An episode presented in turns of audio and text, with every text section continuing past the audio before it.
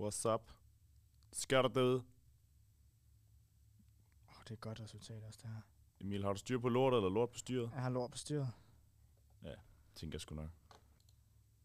Har du quizspørgsmål nu? Fuck. det finder jeg lige hurtigt på. Det havde jeg fuldstændig glemt. Mm, det kan jeg godt forstå. Det skal du ikke tænke på. Det, det har jeg da fuldstændig styr på. Radio Genlyd sender i samarbejde med Kai. Lyt til vores programmer på Twitch og Spotify.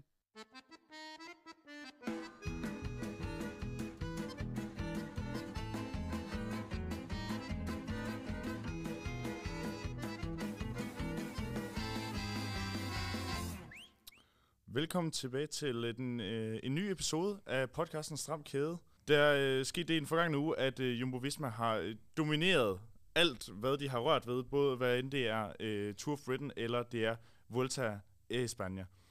Og derudover så skal vi have, øh, i, i anledning af Rui Costas nylige Vuelta etappesejr, øh, skal vi have rangeret nogle tidligere verdensmestre og, øh, og rangeret, hvordan deres sæson har været i verdensmestertrøjen. Men øh, det er ikke mig, der gør det. Manden, der gør det, det er min medvært, første medvært, Emil Jernø. Velkommen tilbage. Jo tak, jo tak, det er mig. Øhm, det har været en lidt mere omfattende, det er mig, ja. Det har været en lidt mere omfattende liste end, øh, end, de, end sidste gang. Jeg skal lave en liste, øh, når man skal sidde og kigge på, på Palmares og sidde og vurdere, hvilke sejre, der er størst og hvilke, der er mindst. Ja, jeg synes, øh, det var en meget god idé, da du fortalte mig om det. Øh, også fordi det jo øh, har en, en form for relevans. Øh, ikke at vi ser en køre rundt i verdensmestertikonen lige i øjeblikket, fordi øh, Van der Poel, han kører ikke rigtig nogen løb lige, øh, af, hvad vi ser lige for tiden. Men, øh, men det, at Rui Costa han vandt, var jo en oplagt mulighed for at kigge på, at han jo for præcis 10 år siden vandt øh, verdensmesterskabet i cykling, og, øh, og kørte derefter et år i, øh, i regnbuestriberne, som man, jo, som man jo gør. Og det var lige præcis derfor, jeg valgte, at, øh, at det var det, vi skulle snakke om i dag. Det er også sjovt, vi har jo, øh, der er mange, der snakker om den her øh, World Champion Curse, altså det er mega svært at køre i den her trøje. Men det er jo sådan noget, vi kan lidt undersøge i dag, øh, at finde ud af, Jeg har det noget på sig. Det, ja, har det noget på sig. Hvornår det gået godt, hvornår det er gået mindre godt. Men først og fremmest, lad os uh, tale lidt. Det er jo efterhånden også uh, det, vi gør hver gang, fordi vi kun har sendt, mens der har uh, været Vuelta-snak. Vi taler om uh, anden uge af Vuelta España, der er overstået, og vi er nu på, på anden hviledag i løbet, netop i dag. Jumbo har sat sig tungt på det hele. Øh, det gjorde de rigtig for alvor på Tour etappen hvor de blev 1, 2 og 3, og det betyder, at de nu i klassementet ligger 1, 2 og 3. Hvad, hvad har du øh, at sige om den sidste uge, vi har været igennem her? Er det overraskende? Mm, det er det lidt. Vi har jo siden starten af Vueltaen snakket om det her med, at, at Remco, han, har ikke, altså, han fik lov til at vinde, eller han fik lov, han tog øh, sejren i Vueltaen sidste år, men at vi vidste ikke helt, om, om han ville være i stand til at gøre det mod lige så store guns, som vi har haft med i år. Han havde godt nok Roglic mod, øh, som modstander sidste år også, men det er lidt et andet niveau i år. Øhm, og det har så vist sig, at øh, ja, nu, nu ved vi ikke, om, om, om det bare virkelig var et enkeltstående tilfælde, eller om det er, er trætheden, der sætter sig. Øhm, men at han ikke helt har været øh, på det niveau, som, øh, som, som, han, som folk måske har regnet med. Men, men det, det vilde er jo, at det er jo kun en enkelt etape, hvor det går galt. Resten af, af tiden har det jo været super fint, og dagen efter går han ud og vinder, en, øh, vinder etappen. Så, så det var kun lige den ene dag der, hvor han går så og til gengæld også går fuldstændig ned og taber 27 minutter. Ja, ja, og fuldstændig ned, det, det må man sige. Han, øh, han gik også som den eneste af de store klassementsfolk, men det er også noget af det, vi snakkede om i, i sidste afsnit, det her med, at Remco han kan være, være en skygge af sig selv den ene dag, og komme tilbage den næste dag, og, og være helt fantastisk. Og det må man sige, han gjorde med, det, øh, med den etappesejr, han tog dagen efter sit, øh, sit store, store fald. Øh, Tror du, han kommer til selv, sådan som det er gået nu, at kigge tilbage på sin Vuelta og tænke, at, at det alligevel er gået ret godt, eller er det stadigvæk en skuffelse for ham? Jeg tror, han vil være skuffet. Jeg tror, det var, det var noget andet, han kom efter. Men, øh, men på den anden side, så den etappesejr, han så går ud og tager dagen efter i lørdags, jeg ved ikke, om du har set, hvordan han, øh, hvordan han reagerede på den etappesejr. Han græd jo virkelig meget, men det, og Ja, det var en forløsning for ham, ja, må man sige. virkelig rørt til tårer, men det viser også, hvor stor, altså, hvor, hvor meget det har fyldt for ham mentalt, det her med at, at føle sig slået på den måde dagen før. Øhm, to etappesejre indtil videre, og også øh, to andenpladser. Han har gjort det virkelig godt. Der har, øh, har bjergetrøjen lige nu. Ja, det har han. Ja. Rimelig komfortabel. Og Ja, ser ud til at vinde den. Han kan jo ikke rigtig ændre, hvad der er sket. Øhm, så han må jo gøre, hvad han kan for at få det med. Og, og hvis han tager bjergtrøjen, så kan det godt være, øh, nu modsiger jeg lidt mig selv, men han, at han, han faktisk ender med at blive okay tilfreds på trods, ikke? Altså, det var jo ikke det her, han kom øh, for. Nej. for. Og så kan man så sige, så, så, så starter debatten om, om Remco som Grand Tour-rytter. Nu øh, havde vi den for to uger siden, da vi rangerede de bedste Grand Tour-rytter. Øh, altså, man har tidligere set ham som en, en kommende tour-contender, i, sammen, med, sammen med Vingegaard og Pogacar, måske Juan Ayuso også. Ja. Gør, gør man stadigvæk det, når man ser, hvordan han kan bryde ned på den her måde? Eller, eller er det bare fordi, at der er stadig noget, der mangler at blive forløst, og han i fremtiden stadigvæk kan være en tour-contender? Altså, da vi startede den her sæson, der, øh, der tror jeg, jeg tænkte, næste års Tour de France bliver fuldstændig vanvittigt, fordi jeg havde regnet med at se Remco stille til start til Tour de France, det tror jeg stadigvæk, han gør, næste år, øh, som stor, øh, stor favorit sammen med Pogacar og Vingegaard. Og så havde jeg faktisk også regnet med, at vi ville se Bernal øh, tilbage på toppen, og så have sådan det her kæmpe store for, forhorse race, som vi lidt, lidt har haft, øh, haft noget lignende her øh, til, øh, til Vueltaen. Men det ser ikke ud som om, at øh, Remco er helt op på det niveau, øh, som, som Vingegaard og Pogacar er på. Øh, hvis han ikke kan, øh, kan holde sig øh, på topniveau i tre uger, som man jo lidt skal. Og så har vi den her øh, Jumbo-Visma-dominans i toppen, hvor de har sat sig tungt på, øh, på podiet, som det er lige nu, med Sepp Kuss i den, i den røde trøje, ligesom øh, ja, som han tog allerede for, for en uge siden, hvor vi snakker om, at han kan holde den hele vejen. Det ser jo meget lyst ud, både for ham, men også for, for resten af Jumbo-Visma. Er det Sepp Kuss, der skal vinde den her Vuelta for dem, eller hvad, hvad, hvad er planen for dem? Øh, det tror jeg, det er nu. Jeg tror, det er, fordi jeg har svært ved at se dem øh, gå til angreb på hinanden og tage for meget tid på hinanden. Da, altså, så skal det være noget, der, som ligesom det, der skete i, øh, det var i fredags også, øh, hvor Jonas han, Tourmalet-etappen? ja lige præcis Tourmalet-etappen, hvor Jonas Vingegaard tager afsted øh, for at lægge noget pres på Soler og Ayuso, og så på den måde får han lov til at køre væk. Men Jonas kører jo ikke engang, altså han kører 30 sekunder fra, øh, fra Sepp Kuss, øh, som jo, Sepp Kuss, der er jo virkelig ild i benene på ham der, han vil jo også bare gerne op til Jonas og køre sammen med ham. Øh, det er tydeligt at se. Jeg tror, øh, jeg, jeg, jeg tror, de vil hellere sikre, ja, den er jo nærmest hjemme. Altså, når, når du ligger i 2-3, så er det tre mand, der skal kunne fuldstændig ned og tabe, øh, tabe lang tid til, til en Ayuso eller en Mas. Jeg tror, øh, de kører den stille og roligt hjem nu. Det virker rimelig kontrolleret, øh, måde de kører på øh, nu. Så jeg tror, jeg tror det er Akus, de vil vinde med. Ja, og så efter, øh, efter Jumbo-Visma-trioen, der har vi fire spanier i klassementet, og den nærmeste, det er Juan Ayuso fra øh, UAE. Han ligger 2 minutter 37 sekunder efter. I det hele taget for de her spanier, altså de andre er Mas og, øh, og Max Soler og Mikel Lander. Går de efter podiet, eller går de efter sejren nu? De bør jo gå efter sejren, kan man sige. Altså det, det, Men er Det- det så også realistisk at gå efter sejren? Hvad er det realistiske mål for dem nu? det realistiske mål er at blive nummer 4, skal jeg næsten, uh, næsten være sige. Uh, fordi, ej, det, mm, ja, de skal prøve at, at se, om de kan komme på podiet med, med en af dem. Um, men det bliver svært, tror jeg. Jeg tror, øh, de sidder rimelig godt uh, og trygt på top 3 lige nu, Jumbo Visma-drengene. Uh, UAE har lidt tabt den der uh, flere, uh, altså den her med flere kaptajner, hvor de kan sende folk afsted. Almeida, han er, han er jo 8,5 minutter bagefter nu. Øhm, Max Soler ligner lidt en mand, der er på vej tilbage i stedet for frem. Han har virkelig haft en stærk Vuelta, men, øhm, men er også virkelig under pres fra øh, nedefra Lander. Øh, der kunne vi se allerede, hvor det går, øhm, eller lørdags, øhm, at Bahrein sætter pres på øh, for at komme lidt højere op øh, Mm. mm. med Lander. Jeg tror, øh, de skal prøve at se, om de kan komme på andenpladsen, og se, om de kan knække bare en af de tre, fordi det bliver fuldstændig umuligt at knække dem alle sammen. Så hvis vi skal øh, prøve hurtigt at, at forudsige, hvordan den sidste uge af Vueltaen her bliver, det er jo trods alt en, øh, en svær uge, de går ind i. Blandt andet med en, øh, en, en kongeetappe, der slutter på Anglerud-stigningen, der, der er kendt fra, fra Vueltaen. Ja. Tror du, at det bliver et Jumbo-Visma-podie med, uden, øh, uden indflydelse fra nogle af de her spanier, der ligger efter? Eller, eller tror du realistisk set, at, det, at der er en af dem, der falder fra? Måske endda to? Jeg tror, hvis der er en af dem, der skal falde fra, så skal det være, fordi de bliver sat under pres, således at holdet ud over de tre kaptajner ikke er tilstrækkeligt til at holde styr på, øhm, på de andre øh, store klatrere, således at de tre, øh, at de er nødt til at ofre en af de tre. Og det er jo så Jonas Vingård eller Primoz Roglic, øh, der skal ofres. Må man gå ud fra, når de ikke øh, sidder på føretrøjen.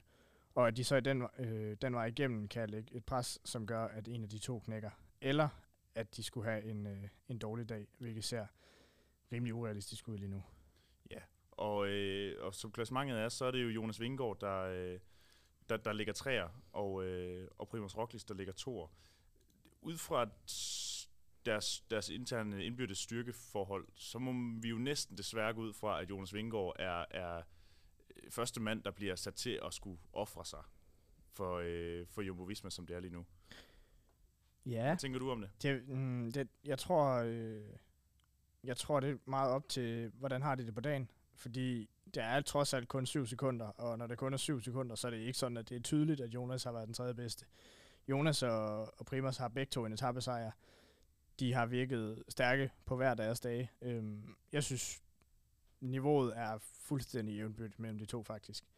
Så jeg har svært ved at se, hvem af dem, der kommer til at være den første. Og det er de slet ikke vist endnu, føler jeg.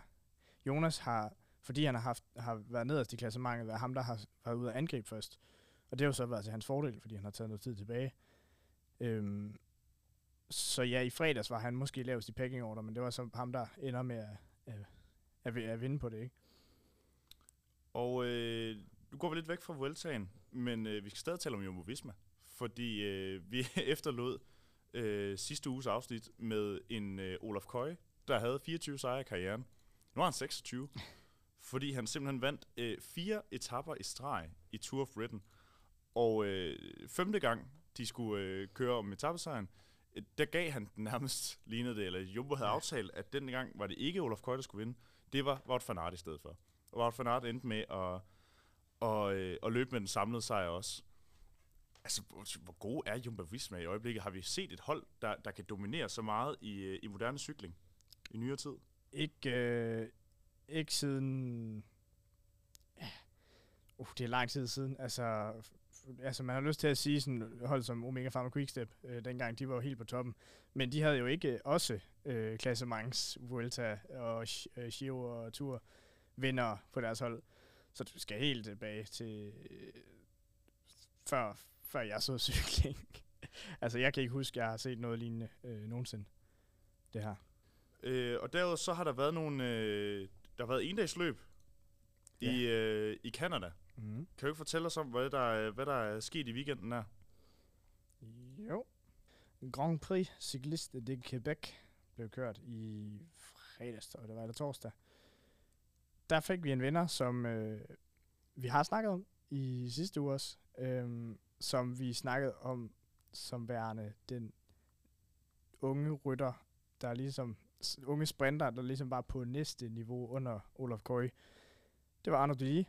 Han fik sin, øh, var det første øh, World Tour sejr. Vi snakkede jo netop i sidste uge om, at han, han havde rigtig, rigtig, rigtig mange sejre og blev ved med at vinde. Men det var ikke øh, på World Tour niveau.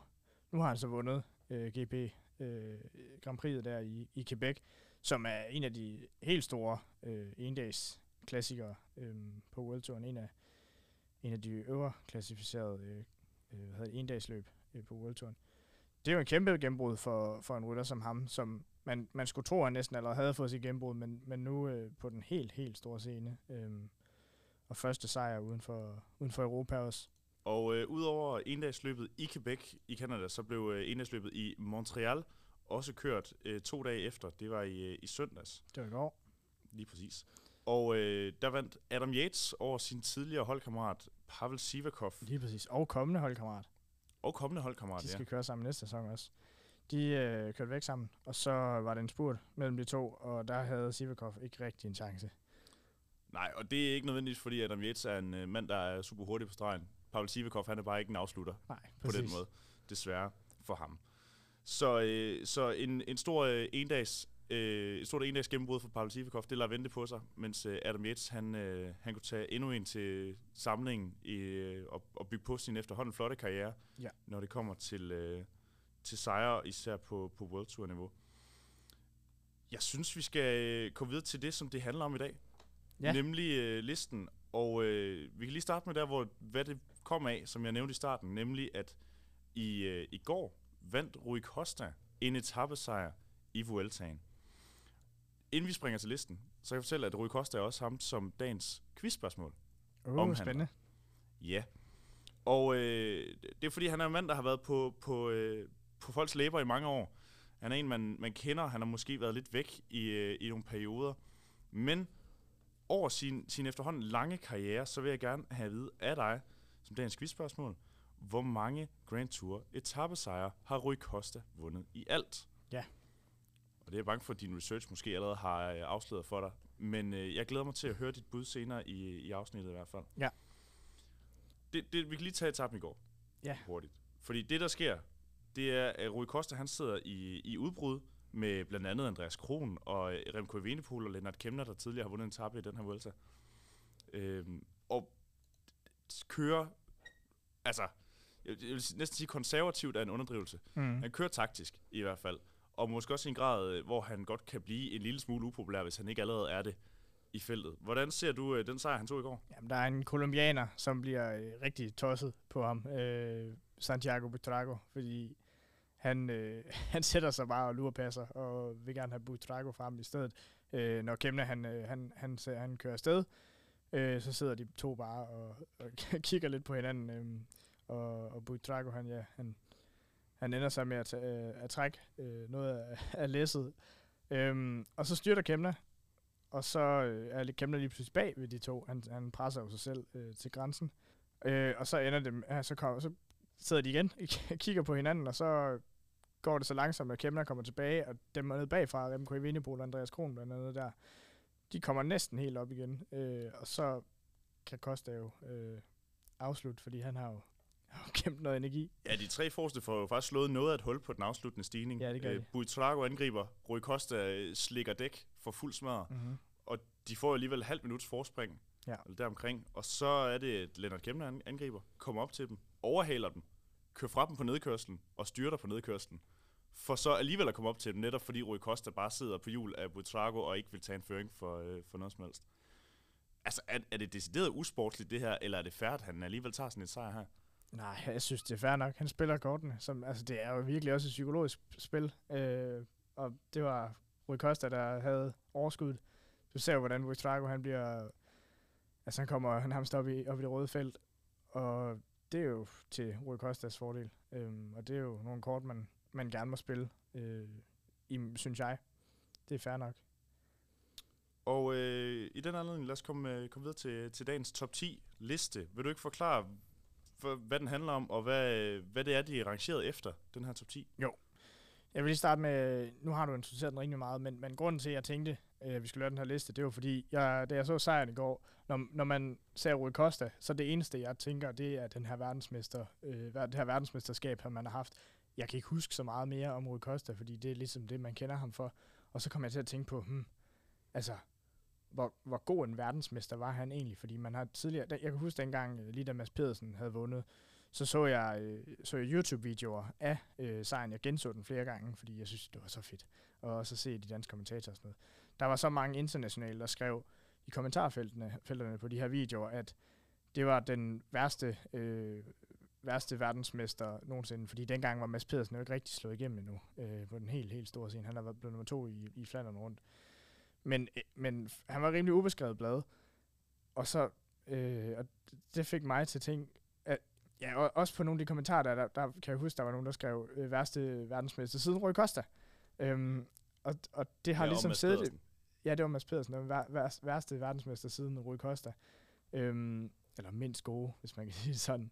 Øhm, og det, det kan jeg huske tydeligt. Og så når jeg tænker på Rui Costa, så tænker jeg blandt andet på det der. Og så nu kunne jeg egentlig godt tænke mig at undersøge øh, de her verdensmestre. Hvordan, hvordan klarer de det egentlig? Øh, altså, hvordan går det så, når, når de rent faktisk har vundet det her VM?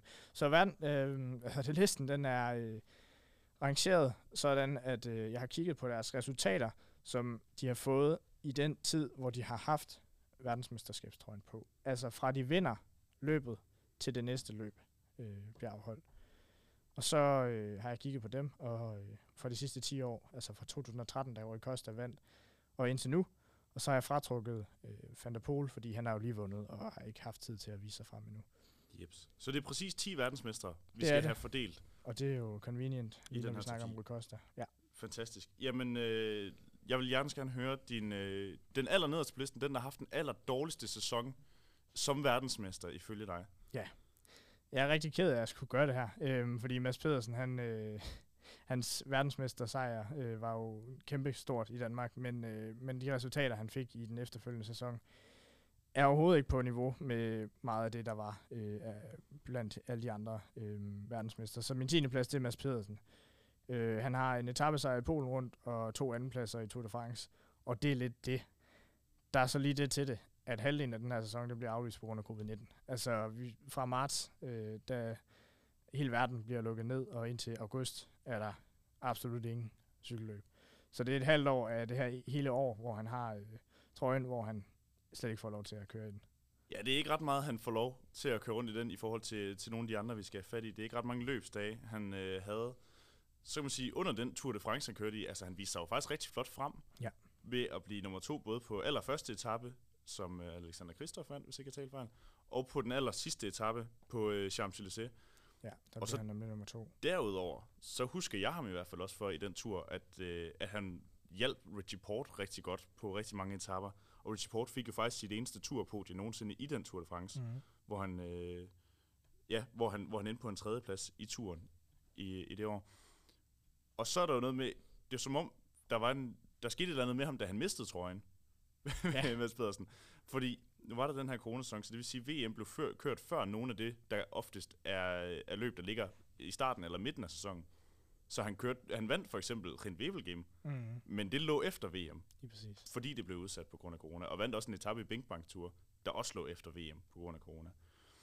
Men det er jo mega ærgerligt, at han ikke får lov til mere. Men altså, sidenhen har han jo vist, at altså nu, der er han jo blandt de 5-10 bedste cykelrytter i verden. Øhm, så, så det er jo ikke re- øh, repræsentabelt, det her, for, for hvem Mads Pedersen er i dag.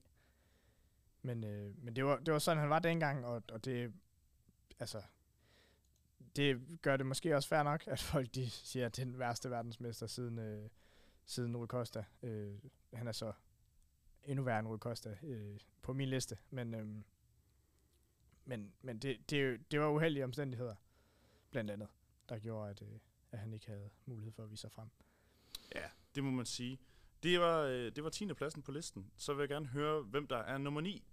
Ja, og det er endnu en, hvor øh, der er uheldige omstændigheder, der har gjort, at han øh, er kommet øh, så langt ned på listen. Det er Alaphilippe fra forrige år, fra øh, 2021, altså hans seneste øh, verdensmester øh, tid. Ja, så det vil sige, sige øh, sidste sæson, altså 2022-sæsonen. Ja. Fordi han blev verdensmester anden gang, for anden gang i streg, vel at mærke, ved VM i 2021. Jeps. Jeps. Han øh, har en 6. plads fra Lombardiet rundt, hvilket er et super fint resultat egentlig. Øhm, bliver to i Tour de la Provence. Nogle forskellige halvgode resultater i nogle franske klassikere. En etappesejr i Baskeland rundt. Øhm, og en fjerdeplads i Flesh Vallon og en etappesejr i Vallonien rundt. Han har kun to sejre øh, i, i den her sæson, øh, eller i hele det her år som verdensmester. Øh, og det største, det er en etapesejr i Baskeland rundt. Det er måske ikke lige, hvad man forbinder en verdensmester med, øh, en etapesejr i Baskeland rundt. Men grund til, at, øh, eller i hvert fald medvirkende årsag, er, at han øh, har et meget, meget slemt styrt i Liège Pistoliers i april måned, hvor han øh, falder ned ad en skrant øh, og ligger og sidder fast og ikke kan, kan bevæge sig, og, og så øh, bliver hjulpet op af Roman Bardet. Øh, de to udgår så af løbet. Han øh, kollapser en lunge og brækker to ribben og et skulderblad, og så er han er så ude de næste to-tre måneder. Øhm, så det, det ødelægger jo stor del af hans sæson. Ja, det må man sige, og han, og han forsøger jo at, at komme tilbage igen. Øh, jeg mener det ved det franske nationale mesterskab, han kørte det første løb efter det der styrt, Ja. han havde i, øh, i Liège. Men han har jo faktisk ikke rigtig været den samme Julian Alaphilippe siden da. Nej, det er Heller ikke efter øh, i, de, i sæsonerne efterfølgende. karriereændrende styrt. Altså, det er også derfor, han nu er gået så meget ind på at, at blandt andet hjælpe Remco Evenepoel, altså fordi han har ikke, hvad han havde førhen. Altså han har jo så mange kæmpe store resultater i karrieren, men øhm, de ligger alle sammen før det her styrt. Desværre. Ja, det kan man sige. Og, og det er jo lidt sjovt med sådan en som Alaphilippe, fordi man kan huske, at, at for bare to-tre år siden, når man så klassikere, så var der Wout van Aert, Van der Poel og Alaphilippe. Det var de tre, der skulle slås ja. i næsten alle endagsløb rundt omkring. Øh, vi så ham bare, da han kørte, øh, var det Flandern rundt, hvor han styrtede ind i en, ind i en motorcykel, mm. der stod stille.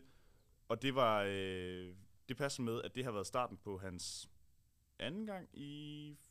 Nej, det har været starten på hans allerførste gang i, øh, i regnbuestriberne. Ja. Øh, hvor han lige nåede at køre Liège og Blanche Pejl inden, mm. og så styrtede ud af Flandern. Altså, der var han jo på helt op i toppen, hvor vi ville pege på ham som en af verdens 3, 4, 5 bedste ryttere i næsten alle løb, han stillede op i. Og siden da har vi bare ikke rigtig set ham. Tror du, at sådan en som Alaphilippe, han, han kommer til at gøre sig gældende for alvor i, i de store monumenter og Tour de France for eksempel igen? Jeg har svært ved at se det faktisk. Jeg synes, øh, det er længe siden, vi har set ham på bare noget, der minder om det niveau, og det er super ærgerligt. Øh, men jeg tror, det er, det er slut øh, med ham og monumentsejre og det, der ligner. Ja, lille fun fact om uh, Julian Alaphilippes sæson i 2022. Uh, øh, han endte som uh, nummer 106 på UCI's verdensrangliste i den sæson, og er den eneste af de 10 på listen her, der, der endte udenfor. Mads Pedersen blev nummer 31 som næstlaveste, mm. faktisk, i, uh, i sin sæson. Så det siger jo også noget om, at det har været en ekstremt uheldig og ringe sæson, Julian Alaphilippe har haft, også i forhold til mange foregående sæsoner for hans vedkommende. Ja. Og det er, det er meget uvandt at se en verdensmester, der, der, der får så lidt tur i den, som han desværre fik i, øh, i sæsonen efter. Det var de to første. Ja. Så vil jeg gerne høre din 8. plads på den Min top 10. 8. plads har vi allerede snakket om et par gange i dag. Han øh, hedder Rui Costa, og han er portugiser. Det, øh, han er ligesom udgangspunktet for listen. Øhm, og der er måske god grund til, at, at han bliver set som en af, en af de her øh, lidt svære øh, verdensmestre. Øhm, han, har, han bliver nummer 4 i Tour of Beijing, og det har jeg skrevet ned som et, et væsentligt resultat fra den her, det her år. Øhm, ja, det siger, det siger lidt, noget om det. ja, det siger lidt om, øh, om hans, øh, hans sæson. Så har han en tredje plads fra øh, Volta Algarve i Portugal. En anden plads i Paris-Nice, super fint resultat. Øh, bliver tre i Romandiet rundt og vinder Schweiz rundt og får en etape sig. Det er faktisk super fine resultater, det her. Øhm, bliver to ved nationale mesterskaber i enkeltstart i Portugal. De er sådan set ligegyldige i forhold til verdensmestertrøjen, for han har jo ikke trøjen på, når han kører enkeltstart. Men det er værd at tage med for den her sæson, og bliver to i det her øh, Grand Prix Cyclist i Montreal, som der lige er blevet kørt i går også. Øhm, to sejre i den her sæson. Øh, begge to World Tour, godt nok, men det er ikke meget. Øhm, og grunden til, at han ikke er højere, det er, fordi der er så mange flere, der har øh, større og øh, flere sejre der kommer senere hen. Ja, og for, for sådan en som Rui Costa, der markerede det den her sæson måske også en, en nedgang i, i hans karriere. Altså han havde faktisk ja. en, han var på vej frem og havde nogle, nogle rigtig gode sæsoner omkring 12, 13, 14 sæsonen. Og så begyndte det at gå nedad derefter. Og det er jo faktisk først rigtigt i år, han har fået sådan et, et comeback et eller andet sted, mm. hvor han allerede fra starten af sæsonen kørte nogle rigtig flotte resultater ind, og nu har, øh, har kronet sin sæson med den her Vuelta-etappesejr øh, man kan jo ikke rigtig sige, at der, at der er nogen, der er ufortjente vinder af, eller bærere af verdensmestertikoner. Altså han har jo trods alt vundet VM-løbet. Ja. Men, men har folk ret i det der med, at han er et, et, altså, lyder til at være nogen niveauer under, end i forhold til de andre verdensmester, vi har?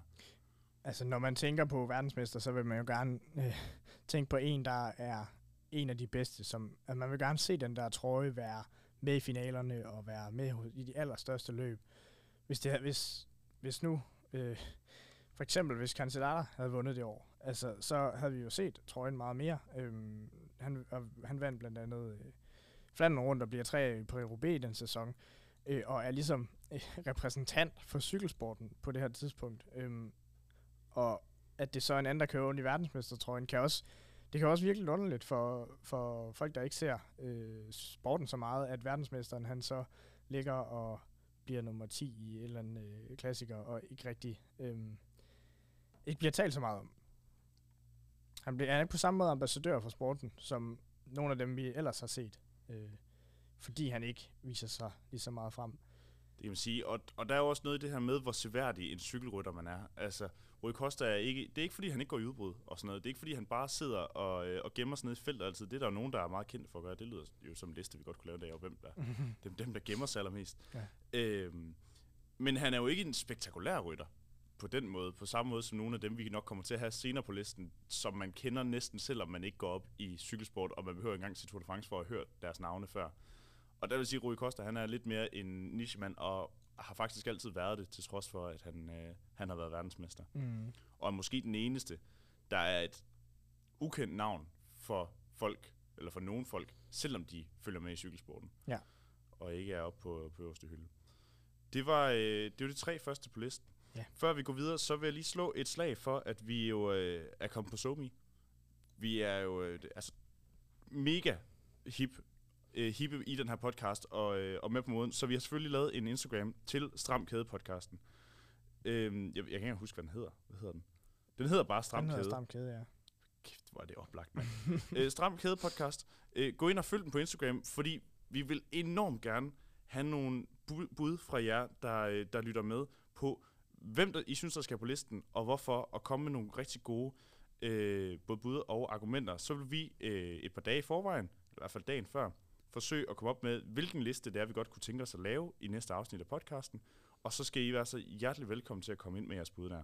Så tag følg den på, øh, på hvad hedder det, at stram underscore kæde på Instagram, og så, øh, så vil jeg rigtig gerne tage imod nogle af jeres bud der. Skide godt. Fedt så fedt. Det er de første tre. Så er syv tilbage i den her top 10. Og øh, vi har haft Mads Pedersen, vi har haft Rui Costa, og en gang i Julian Alaphilippe. Og hvis man ved, hvem der har været verdensmester, så, øh, så kan man måske gætte sig til nogle af de navne, der kommer nu. Men jeg vil rigtig gerne høre din syvende plads på listen. Ja. Min syvende plads, det er fra 2014. Han hedder Michael Kwiatkowski og er polakker. Han, øh, hans største resultater fra den sæson, det er en andenplads i Paris-Nice og en etappesejr, det var i Polen, og øh, ungdomstrøjen i Paris-Nice. Øh, så bliver han fire i Dresdor Flanderen, toer i Volta Algarve, øh, ja, bliver 8 i Volta al País Vasco, som det hed dengang, nu basker den rundt. Øh, og så vinder han Amstel Gold Race, udgår Tour de France efter 17. etape, det er jo ikke, øh, og hvor der ikke rigtig var nogen sådan særlig gode resultater, øh, og bliver toer i verdensmesterskaberne i holdtidskørsel. Det største ud af dem her, det er øh, andenpladsen i Paris-Nice og sejren i Amstel Gold Race. Og det jeg især vil hæfte mig ved, ved den her Amstel Gold Race sejr, det er øh, feltet øh, i, til det her løb, øh, som er lidt, øh, lidt specielt. Fordi der er fem af de verdensmestre fra den her liste, som er i top 10 på det her løb. Mm. Øh, det siger ret meget, synes jeg, om niveauet i det her løb, og, og at det faktisk var en rimelig god sejr. Valverde bliver to, Rui Costa bliver fire, eller Philippe syv, og, øh, og Philip Gilbert 10. Han er så godt nok ikke på listen, han er fra før. Men, men øh, fem verdensmester, i hvert fald i top 10. Øh, Kwiatkowski vinder det her løb i verdensmesterskabstrøjen. Super fint. Øh, grunden til, at han ikke er højere, det er, at han har kun de her to sejre. Altså etabesejren der i Paris-Nice og Amstel Gold Race. Godt nok World Tour sejre begge to. Amstel Gold Race er et super fint løb. Øh, men, men det kan ikke hamle op med det, vi har øh, højere op på listen. Ej, og fuld, fulgte man med i, i cykelsporten sådan ret tæt, øh, allerede dengang omkring øh, 2014-15-ish, så vil man også huske tilbage på den her Amstel Gold Race sejr som, som en, en, nærmest en gennembrudssejr for Michael Ja. Kwiatkowski, hvis ikke man øh, synes, det var det til hans VM. Det var det selvfølgelig.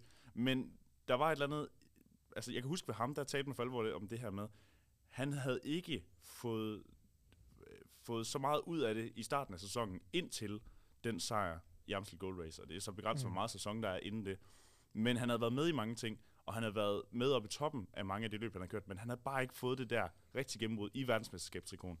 For han havde den jo ikke på, da han vandt en prolog i, i Paris-Nice. Nej.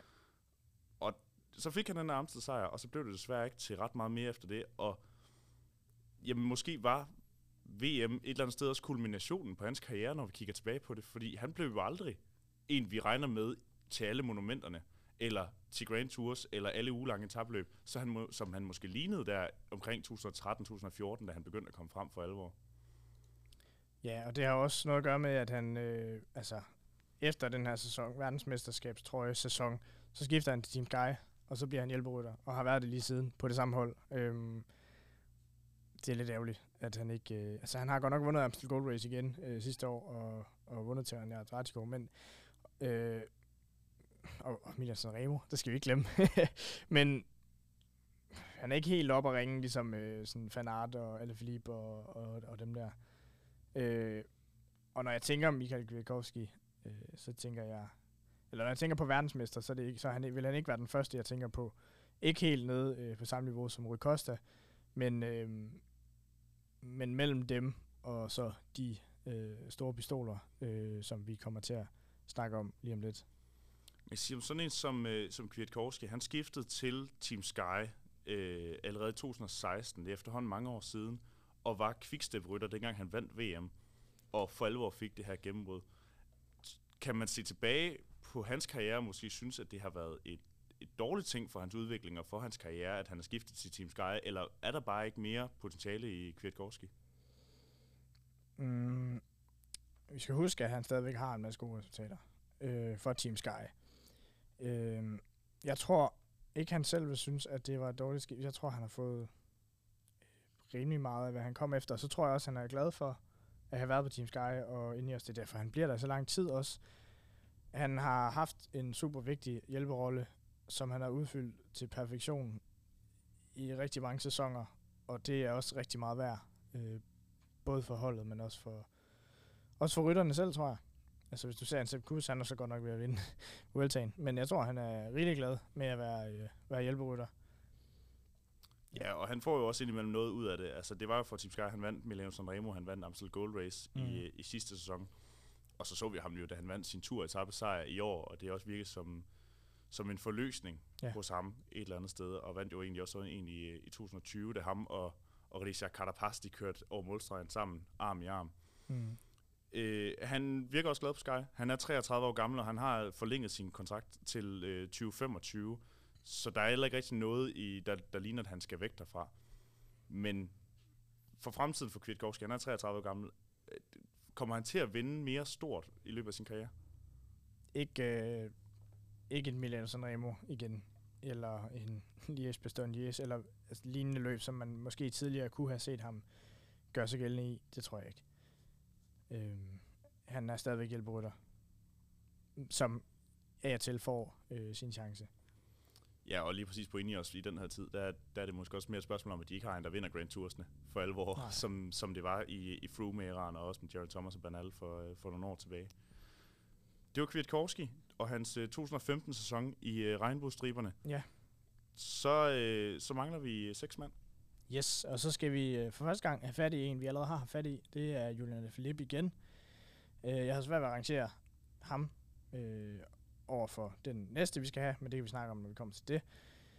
Han har, altså det er nu, vi kommer op i, i rigtig gode resultater. Han bliver femmer i Liège Bastogne Liège, han vinder på Brancepai, han øh, bliver to i Strade Bianche, vinder en etape sig i Tirreno Adriatico, seks i Amstel Gold Race, vinder Flash Vallon, to i Liège Bastogne Liège det, er så lidt sjovt, fordi som han, en ret god sæson. Ja, Øhm, det sjove er, at han får lov til at køre to gange Liège Bastogne Liège i den her sæson i verdensmesterskabstrøjen, fordi Liège Bastogne Liège i coronasæsonen lå efter VM, og så i sæsonen efter lå på sit normale tidspunkt i foråret, øhm, og bliver altså nummer 5 og 2 øh, i, i Liège Bastogne Liège. Øh, ja, nu siger, siger du, at han blev nummer 5.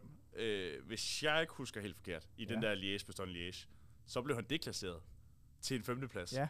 Fordi det var et løb, hvor han troede, han havde vundet, og kørt over stregen med armene i vejret, fandt ud af, at han havde ikke vundet. Det var Roglic, der var kommet først. Og derudover, så havde han også blokeret for Mark Hirschi, tror jeg det var. Han, han var kørt ind foran i spurten og endte med at blive deklasseret til femmer, som var den øh, sidste placering i den her gruppe, der kom til mål sammen. Så, så han bliver måske faktisk to og to? Han bliver hvad? måske faktisk to ja. og to, og tror han da selv, han har vundet den ene ja. af de to Liège. Det er, det er rigtig, rigtig store øh, resultater. Øhm, ja, og ja, øh, noget vi næsten ikke nåede at snakke om, men sig Tour de France også. Øh, Ja, han bærer jo faktisk en gul føretrøje i turen for tredje Tour de France i streg ja, det i, øh, i 2021. Ja. Så det, man må sige, det er, det er ganske, ganske pænt sæson, han har, og jeg glæder mig også til at høre dine øh, argumenter for, at, øh, at de kommende på listen alle sammen har haft bedre sæsoner end det her, fordi det lyder umiddelbart svært at slå, mm. synes jeg. Vi husker ham også fra, øh, fra Flandern rundt, da han havde det, det her legendariske styrt, hvor han kørte ind i en motorcykel, som vi nævnte tidligere. Og der lignede han jo også en mand, der faktisk kunne ende med at som minimum gå på podiet. De var i hvert fald tre, der var kørt på det tidspunkt, og lignede dem, der skulle køre til mål sammen. Og så genvandt han VM. Men er, det- har jeg faktisk ikke helt fundet ud af ved dig. Er det, er det helt øh, ude af dine øh, tanker i forhold til at rangere det her, hvis man vinder VM igen? Det er eller fuldstændig resultatet af. VM? Det er fuldstændig ligegyldigt. Det, Det er indtil det Fordi- næste VM. når han starter til VM, så har han ikke verdensmesterskabstrøjen på mere. Så kører han i den franske, franske trikot, og så er det ikke, øh, så det, så er det ikke den sæson længere. Så starter vi fra 0 igen. Okay, Det er sådan, jeg har arrangeret det. spændende. Øh, Også relevant i forhold til, til ham, der kommer øh, et par gange øh, i, i top 5. Ja, og et par gange kan jeg ikke engang helt gøre det. med ham, der kommer senere. Øh, Julian Alaphilippe, han blev nummer 4 på UCI's verdensrangliste i, øh, i det her år. Det tæller selvfølgelig også med, at han genvandt VM. Mm. Så det, det tæller selvfølgelig op. Men rigtig, rigtig pæn sæson, han, han havde der. Ja. Og det var din 6. plads? Det var det. Plads? 6. plads. 6. plads. Skide Ja. godt. Så mangler stadig 5. Lad os øh, springe videre til ind i din top 5 så. Der har vi øh, ham, vi kommer til at snakke meget om her i top 5. Øh, Peter Sagans 2016-sæson. Han har jo vundet VM tre gange i streg. I 15, 16 og 17. Kan det 15, også? 16 og 17. 15, 16 og Så det, 17 er det hans første verdensmesterskabssæson, Det her det er hans anden sæson. Altså det er han vandt, det han vandt øh, den i 2016. Ja, så da Og han kørte rundt i den i, i 2017-sæsonen. Det er det, vi kigger Lige på. præcis. Så Ja. det er hans anden, øh, anden sæson som verdensmester. Det er en sæson, der minder rigtig meget om øh, Julian Alaphilippes øh, 2021-sæson. Altså den, vi lige har snakket om. Øh, fordi der er rigtig mange resultater, der minder rigtig meget om hinanden. Han får en etappesejr i Tour de France, ligesom Alaphilippe gjorde. Han, får, øh, han vinder en stor klassiker i øh, den i Quebec, ligesom Alaphilippe vandt Flash Vallon. Han vinder øh, Kyren Bryssel Kyren, en forårsklassiker, ligesom Julian Alaphilippe vinder Brabants Pie. Jeg havde mega svært ved at rangere de her to, øh, men der er bare nogle andre øh, ting, der også gør sig gældende. Det er blandt andet nogle etappesejre i Schweiz rundt, en etappesejr i Tour of California, dengang det eksisterede, to etappesejre i Triano Adriatico, to i omløb på Newsblad, etappesejre i Polen rundt, to etappesejre i Ping Pong Tour, og så en 9. plads i Montreal. Ja, Det er vinder- 11 sejre. Han vinder i alt, øh, han vinder i alt 10 World Tour sejre, hvor. 9 af dem er etappesejre, blandt andet i en Tour de France, og så vinder han det her Quebec-løb, yes. vi havde i weekenden. Øh, vinder kurene på Kurne, og genvandt VM i øh, slutningen af sæsonen. Øh, så blev han smidt ud af Tour de France. Lige Meget kontroversielt. Han Det blev var- disket efter Ja. hver etape. Og værd at bemærke, det var den her første sæson, hvor han var skiftet væk, hvor, hvor Tinkoff-holdet, det blev lukket efter 2016-sæsonen, og så skiftede han til Bora Hansgrohe, som han kørte for i, øh, i en del sæsoner derefter. Ville han ligge højere op, hvis han var kommet igennem den her Tour de France, og lad os sige, at han har vundet en grøn trøje, som han jo havde tradition for at gøre? Så skal jeg jo til at kigge op af. Øhm, det er meget muligt, ja, at han har gjort det. Øhm, men det er svært at sige, hvor mange flere etaper han kunne have taget den tur. Han kunne sagtens have taget tre mere, og så, øh, så havde han i hvert fald ligget, ligget en placering højere op. Men, øhm, men vi skal også, altså det har også påvirket mig, at, øhm, at Peter Sagan ville jeg ikke have til at ligge nummer 1, 2, 1, 2 3. Øh, fordi det vil også være for meget det gode. Øh, så han, Men var han, det med i overvejelserne, at det kunne godt lade sig gøre? At ligge nummer 1, 2, 3? Vildt nok. altså vi er jo i top 5 nu, øhm, men jeg kiggede på det, og det her var hans dårligste sæson, og så prøvede jeg at sammenligne det lidt med øh, de to andre, der også er i top 5. Øhm, og så blev han skubbet herned, øh, og det er blandt andet også, fordi han får den her diskvalifikation, og ikke når at vise særlig meget tur noget over en enkelt etappesejr. Ja, derudover, så, så var der også, der var jo visse forventninger til herr Sagan ja. Dengang. Altså prime Peter Sagan, han var jo fantastisk cykelrytter, nok verdens bedste, i, da han var allerbedst. Øhm, han blev smidt ud af turen, men allerede i foråret, der, det var faktisk noget skuffende for ham. Fordi, ja, han får 10 World Tour sejre, men de store løb, det, her, det der er hans store sæsonmål, som må være Flandern og, og Mhm. Paris-Roubaix, så der er han jo helt væk. Ja, det går Altså, han kan jo ikke i top 10 Nej. i nogle af de to. Det kan godt være, at han bliver toer i Sanremo, men, men, men er det ikke lige før, man skal kigge nedad og sige, var Alaphilippe alligevel ikke mindre skuffende, så i hvert fald i sin verdensmesterskabssæson, end, øh, end Peter Sagan var? Det kan man sige, men, men det handler jo om, hvilke forventninger man har til, øh, til vinderen eller Philips 2021-sæson der, øh, eller den, den sæson der, det er jo hans første øh, sæson som verdensmester. Øhm, Peter Sagan går ind i sin anden sæson som verdensmester, der har man også lidt større forventninger, også efter den sæson, han leverede året før. Øhm, og det tror jeg godt kan påvirke, øh, hvad hedder det, ja, hvor vi placerer ham som verdensmester. Men jeg synes alligevel, at, øh, Altså, nu, nu, nu starter jeg ud med at sige, at det er meget de samme resultater, for jeg kunne sammenligne rigtig mange af de her ting med hinanden. Men øhm, 11 sejre over for 3 sejre, det, øh, det synes jeg også har en betydning. Og 10 World Tour sejre til Peter Sagan mod alle Philips 3. Øh, det var det, der endte med at, at tippe vægtskålen for mig. Øh, og hvorfor jeg havde, det var derfor, jeg havde så svært med de to, men det var, det var simpelthen antallet af sejre, der endte med at være afgørende her. Og hvis man, øh, hvis man følger lidt med og har fulgt med i cykelsport i mange år, så ved man, at Peter Sagan, ham skal vi nok komme tilbage til. Han blev, jo trods alt verdensmester hele tre gange i streg. Men øh, nu skal vi ind i din top 4. Ja. Peter Sagan, han må øh, tage to af de resterende pladser, men er det ham, vi skal til nu? Det er det Igen. ikke. Nej, hvem skal det vi så det have? ikke. Det er en spanier. Det er en spanier, så ved jeg godt, hvem det er. Valverde. Yes, Alexander Valverde, som Lars Bak, han vil kalde ham. Alexander Valverde. Øhm, det var ham, som vi alle sammen håbede på et eller andet tidspunkt ville vinde VM, men det så ikke så ud, som om det nogensinde ville ske, indtil så lige pludselig, så skete det jo. Fordi han blev ved med at blive nummer tre. Øhm, han, havde, øh, han blev verdensmester i 2018 øh, og kører i verdens, øh, øh, VM-trikonen. I en alder af 38 år. Ja. Det er altså imponerende. i 2019-sæsonen. Øhm, han slutter året øh, 2018 af med en tredjeplads i Milan Torino og en 11. plads i Lombardiet rundt. Det er sådan et halv, halv godt resultat for, for Valverde måske ikke, øh, ikke helt op at ringe. Øh, to i Vuelta a la Comunidad Valenciana og to i Vuelta Ciclista a la Region de Murcia Costa Galida. Skulle Ah, jeg det er smukt. jeg synes, det lød så godt. Øhm, en masse spanske løb her. Øhm, blev to i Way Tour. Han blev ved med at blive nummer to. Syver i Milano Sanremo. Otter i Flandern rundt. Øh, Flandern rundt måske ikke lige et løb, man, man først ville tænke øh, at Valverde, men faktisk et super, super fint resultat, når, når, man, når man ser sådan en som ham her. Ikke number one øh, forårsklassiker øh, rytter, i hvert fald ikke, når det kommer til øh, brostens løbende. Så vinder han La Route de Occitanie, og en etappesejr der vinder de spanske mesterskaber i VM-trikonen. Det er altså så ærgerligt, når, når de vinder de der Nu man løb, bliver nationalmester. så får man aldrig nogensinde lov til, eller får lov til at se dem efter, øh, han, han taber øh, VM-trikonen selvfølgelig. Ja, det kan vi også snakke lidt mere om, øh, når det kommer til Sagan. Ja, Ja, fordi han er med også blevet nationalmester i VM-trikonen. Mange. Han blev også europamester i VM-trikonen og fik aldrig lov til at køre Nu spoiler du. Øh, Sorry, sorry. anden plads på en etape i Tour de France. Ikke super godt. Men han bliver nummer to i Vuelta i Spanien, og, øhm, og vinder en etape der. Og bliver to i Lombardiet rundt. Øh, nej, det, det har så nok... Er det, Er det efter? ja, det må være efter. Ja, Den skal det er efter, Med. Den skal Kan jeg helt sige. Med. Uha. uha. Og Så er det han råd for højt op. Ja.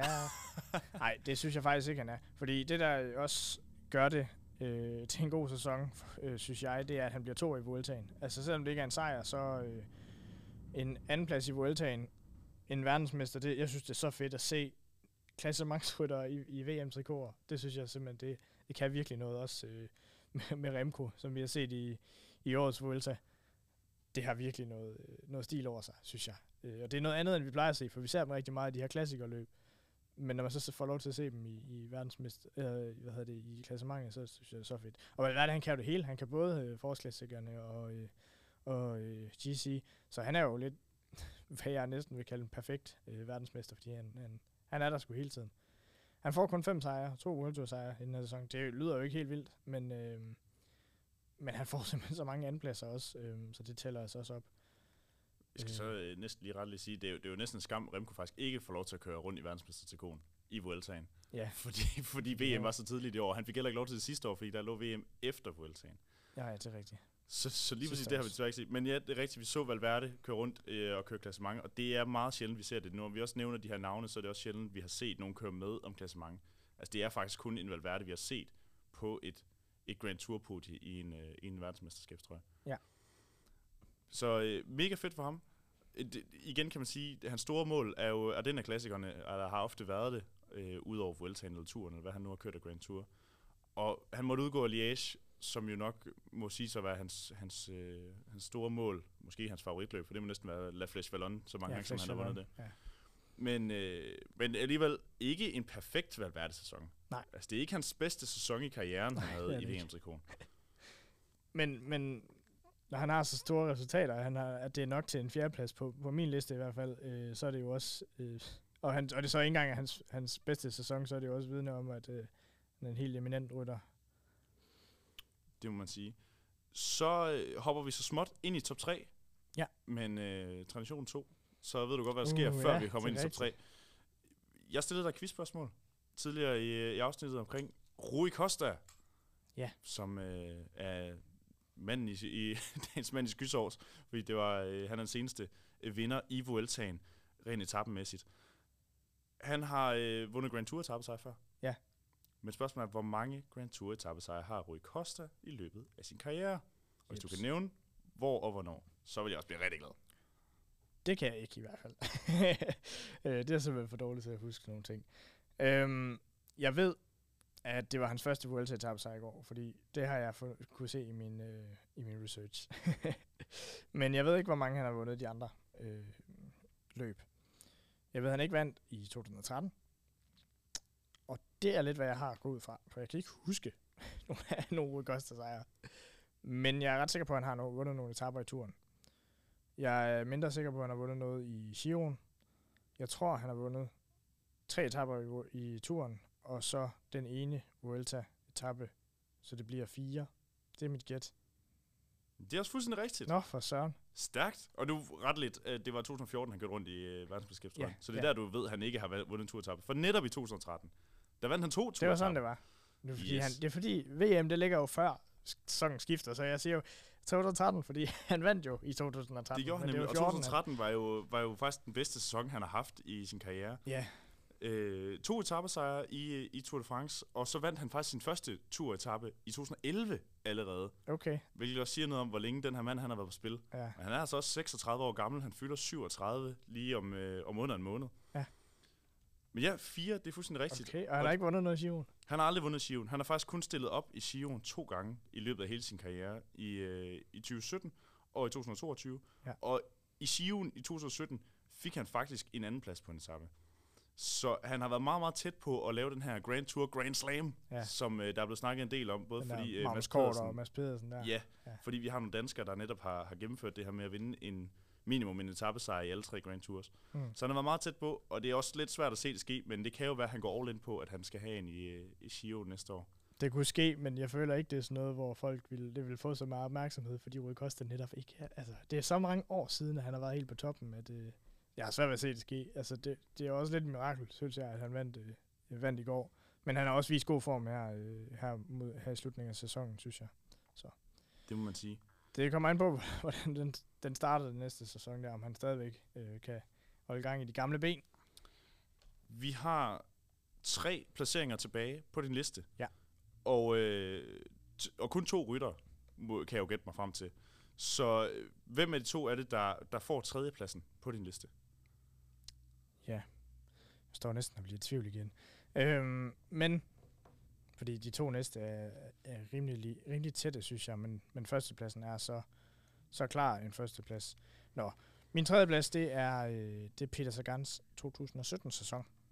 Ja. Hvor han vinder, Det er så hans 2018-sæson. det er hans 2018-sæson. Han, øh, det er det der. Hans sidste år i verdensmesterskabet. Hans sidste år i, øh, i verdensmesterskabstrøjen, ja. Ja. Hans tredje. Øhm, det er lidt bounce back fra, øh, fra 2017-sæsonen, Ja, hvor han, den er god nok. som jo, som jo var lidt skuffende, øh, netop fordi hans 2016-sæson havde været så god. Den kommer vi til. Hans 2018-sæson, der vinder han en etappesejr i Tour Down Under. Han bliver 8 i Strade Bianche, 6 i Milan Sanremo. Han vinder Gen Wevelgem, stor sejr. 6'er i Flandern rundt, vinder Paris-Roubaix, den helt store monument. Bliver 4 gamle Gold Race, vinder en etappesejr den grønne trøje i Schweiz rundt, vinder det slovakiske mesterskab. Det, det er ikke så. Ej, at forglemme. Han vinder det slovakiske mesterskab. Det er svært løb at vinde, Endnu en når gang. man hedder Peter Sagan. Ja, og så toeren, det bliver, han er Juraj Sagan, er det ikke det? Det plejer det at være. Jo, jo, det, de skiftes lidt til. Jeg tror, han har givet den til, til, til broren et par gange. Og så vinder han tre etaper i turen og pointtrøjen. Det er jo ikke noget nyt, men øh, det gør han, og øh, det ligger jo en meget, meget høj øh, linje. øhm, og fire andenpladser i Vuelta i Spanien, og øh, bliver to i pointtrøjen der. Det er sjovt, det er fra den, den tid, hvor man altid var sådan, åh, Peter Sagan, han bliver toer. Altså, sådan, jeg, kæft, han har fået, undskyld. Han har godt nok fået mange andenpladser i sin, i sin karriere. Ja, det Øh, må man sige. men, men der er jo også nogle sejre. Det er jo han sagde etaper sejr i Tour de France. Men det er jo fordi, vi har forventninger om, at han kan tage endnu flere, at vi øh, næsten ser det som, som skuffende, når han ikke vinder i, den, i, i, i den her tid. Øhm, han får otte sejre i den her sæson. Syv World Tour sejre. Øhm, genialt god sæson. Altså både et monument og tre etappesejre i Tour de France, Ken Wevelgem, det er jo Ja, fordi det er måske ikke på antallet af sejre, han, han kommer så højt op, men det er på, på kvaliteten af de her sejre. Altså, det er godt nok nogle store løb, han har præsteret i, blandt andet med den her øh, monumentsejr i Paris-Roubaix. Ja. Og så i øvrigt tre tabsejre i turen. Altså, det, det var noget af et bounceback, efter han blev diskvalificeret året før, for Mm. øh, angiveligt at have givet Mark Cavendish en, øh, en albu lige i fjeset. Øhm, spændende. Han, øh, han kommer ind som, som træer på den liste. Han har kun otte sejre. Altså i, i 2017-sæsonen, som vi siger er hans mindst gode sæson som, øh, som verdensmester. Altså det her mellemår, hvor han skifter til Bora. Der havde han 12 sejre. Altså, der er alligevel... Altså, hvordan kan han være så meget højere oppe, når han har fået fire færre sejre end hans midtersæson? Jamen, det er jo fordi, han vinder et monument, blandt andet. Altså, han bliver to år i Milan Sanremo øh, året før. Det er jo super, øh, super fint, men, men det, er ikke, det er ikke en sejr. Og der er bare så stor forskel på at blive nummer to og blive nummer et i de her monumenter. Øhm, på de palmarès. Og, og de tre etappesejre i Tour de France, de tæller altså højere end etappesejre i, øh, i Kalifornien rundt øhm, og Schweiz rundt. Så det er, det er derfor. Det er fordi, det simpelthen er så store øh, løb, han vinder. Og vi kan også sige et eller andet sted, at det var den sidste sæson, vi så med Supersakkeren Ja. i sit øh, absolute peak. Altså, han, han vandt ikke et monument efter det. Og jo, han vandt den, den grønne trøje to, øh, eller en gang mere efter det i 2019. Ja. Men, men var jo aldrig rigtig på samme niveau efter, øh, efter den tid, han havde med tre år i streg i, i verdensmestertrøjen. Jeg kan godt savne den gamle Sagan. Ja, det jeg kan jeg sige. godt nok også. Jeg synes godt nok, han har været kedelig. det er ærgerligt at sige, men han har, han har godt nok været kedelig de sidste øh, fire år. Altså, der har ikke været meget at se. Altså, så har han fået nogle fjerdepladser, nogle femtepladser i, og nogle tiendepladser, og jeg skal komme efter dig. Øhm, det, det er ærgerligt, synes jeg. Og han slutter... han er en skygge af sig selv. Nu her, når han slutter hans karriere, og han, han virker også bare til at have mistet motivationen fuldstændig, og gad ikke mere, og da, og da turen sluttede, øh, så var han bare sådan, nu skal jeg bare hjem, og nu gider jeg ikke mere, nu er det slut. Jeg glæder mig til at komme hjem og sove. Ja. øhm, det er synd. Ja, han har jo officielt deklareret, at det her, det var hans, øh, hans sidste sæson. Ja. Øh, han har godt nok officielt en kontrakt på Total Energies, sit hold, øh, sæsonen øh, næste år også. Men, øh, men det lyder ikke på ham, som om han kommer til at køre noget cykelløb. Nej. Faktisk. Han er en mand, der har mistet, øh, mistet motivationen, og det, det er måske Han hvad der kan ske, alt, når man vinder, kan, kan vinder pointtrøjen i Tour de France syv gange. Ja, altså han har, jo, øh, han har jo vundet alt, hvad han kan. Han har rekorden for allerflest grønne pointtrøjer i Tour de France. Han har Ja. vundet Paris-Roubaix, han har rund, vundet Flandern rundt, godt nok kun én gang hver. Men han har vundet dem. Øh, hvis vi, nu ved jeg godt, det bliver meget hypotetisk, men hvis han havde været, hvis vi har haft Prime Sagan lige nu og her, hvis vi har haft 2016 Sagan, øh, og han havde skulle køre op mod Wout van Aert og Van der Poel, vil vi så stadig se ham som, som den Superman, vi følte, han var dengang? Mm. Det er ikke sikkert. Det kan jo være... Jeg tror lidt, han har udfyldt et øh, tomrum også øh, mellem to æraer på det her tidspunkt. Fordi der var jo en Bonen og Cancellara, der smadrede alt af de her løb før Peter Sagan-tiden. Og så efter er der jo kommet Van Aert og Van der Pol, som fuldstændig smadrer de her løb. Øh, til en vis grad i hvert fald. Og så har Peter Sagan ligesom været imellem. Altså været den, den, den store klassikrytter imellem det. hvis man kan sige det sådan. Så det, jeg tror ikke, han har været... Øh, vi har ikke set ham som den lige, lige så store øh, enlige supermand, som vi har gjort i de her sæsoner, vi snakker om. Men jeg tror, han har været helt deroppe. Altså, han har været på niveau med Fanart og Van der Poel, og jeg tror også, han har været på niveau med Cancellara og Bonen i sin tid, hvis øh, han har kørt sammen med dem. Så det var øh, måske lidt et udtryk for, at grund til, at vi så ham som så stor en supermand, det var, at han, han ikke havde den der store konkurrent. Altså, der var en Greg van Avermaet, der var næ- næsten på niveau at kunne konkurrere, men Ja. kunne ikke lige så meget som en Peter Sagan i øh, elterrængerne. Og så kan man altså også tale om en, en ægte ambassadør for cykelsporten Helt i ham. vildt. Måske den bedste, der har været Ja. som en, øh, en showman, og som en, der kan trække fans til cykelsporten. Ja, det er vildt, det ikke er ham, der fik øh, Red Bull øh, Ja, øh, sponsoratet, øh, som Van Aert har. Fordi han, han kørte jo rundt og cyklede på et hjul og lavede, jeg ved ikke hvad, altså også tilbage i Tinker of Saxo-tiden der. Det var så fedt, og hans bog er, tror jeg, en af de mest solgte cykelbøger nogensinde. Øhm, fordi han, han er, er meget, meget anderledes verdensmester end Rui Costa, altså, som er lidt mere anonym. Så er Peter Sagan virkelig en, øh, en showman, som kan lide at sige nogle sjove ting, og øh, tager pigerne på numsen på podiet, og forskellige øh, dumme, sjove øh, drengestreger. Det må man sige. Lad os, lad os komme videre til øh, den afslutning på listen her. Ja. Det, og det er også der, jeg først finder ud af, hvem, hvem du så er tilbage som nummer et, selvom nok har et øh, godt bud på det. Lad mig høre, hvem er din øh, anden plads på listen over de bedste sæsoner i øh, Regnbogstriber? Det er den, vi lige har haft. Det er Remco i Venepols 2023 sæson. Ja. Han vinder Way Tour og en etappesejr og en ungdomstrøje. Han øh, bliver toer i Katalonien rundt og får to etappesejre, bjergtrøje og ungdomstrøje. Vinder monument i Espeston Liège. To etappesejre i Giro d'Italia. Kunne meget vel have blevet til flere, og måske endda en samlet sejr, men han udgår med covid-19 efter 9. etape, øh, som han jo vandt, den her famøse enkeltstart, han vandt med corona.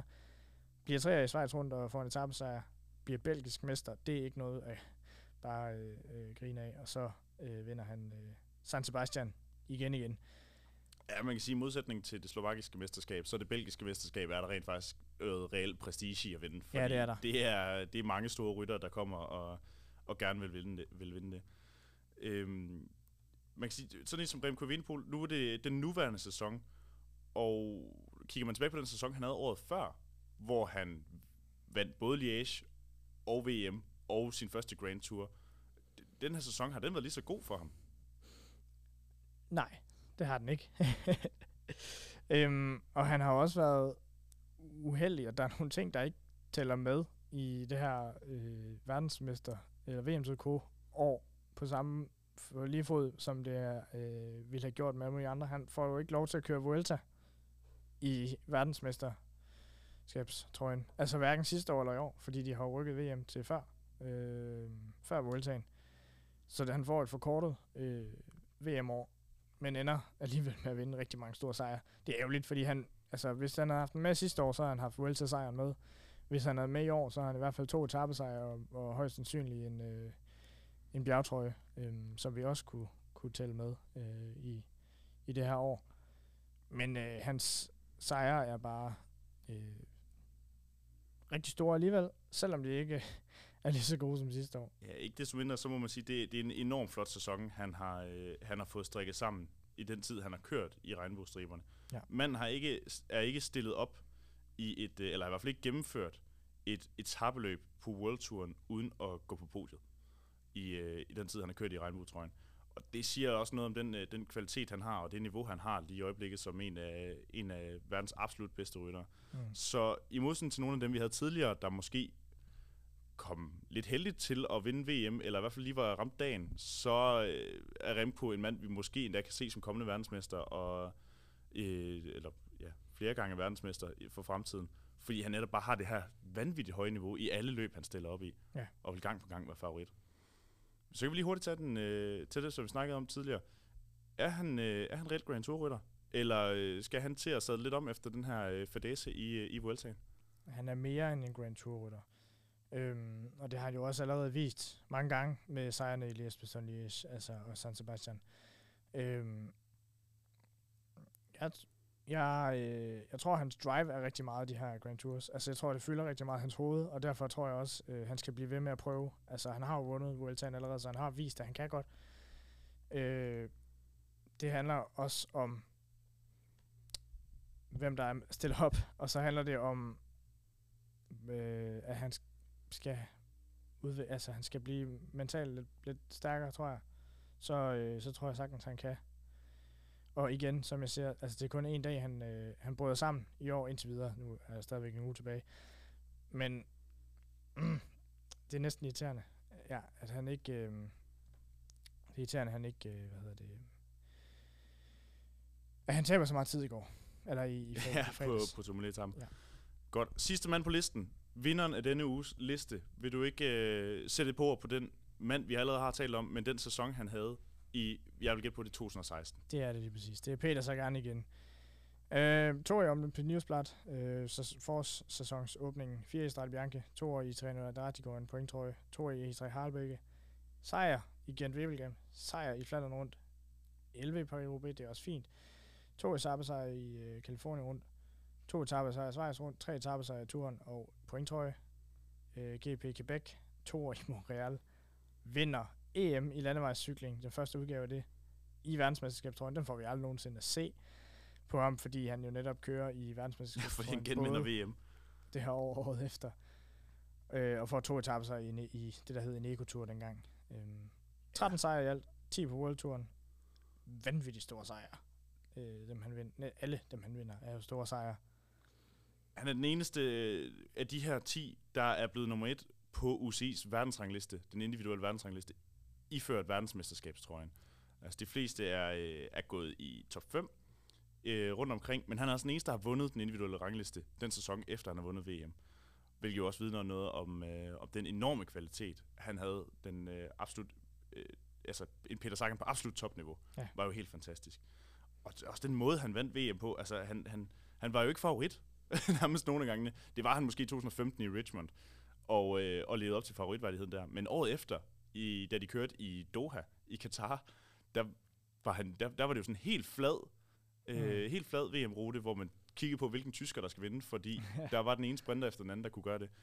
Så det var, øh, ja, det, det var simpelthen så, øh, så imponerende, og at han så gjorde det hele tre gange i streg, det er jo aldrig nogensinde set før. Og lad os være ærlige, det kommer nok heller ikke til at ske igen. Nej. Lige forløbigt i hvert fald. Nej. Fantastisk. Vi har fået rundet øh, denne uges liste og denne uges øh, snak om, øh, om cykelsporten i, øh, i Stram Kæde. Husk at øh, komme ind og følge os på vores Instagram, så du øh, selv kan tage del i, hvad vi skal tale om, og øh, hvilke rytter, der skal og hold, eller hvad vi ellers kommer til at tale om, der skal med på vores fremtidige lister. Vi vil sige øh, tusind tak for denne gang, og så øh, lyttes vi ved derude. Hej hej.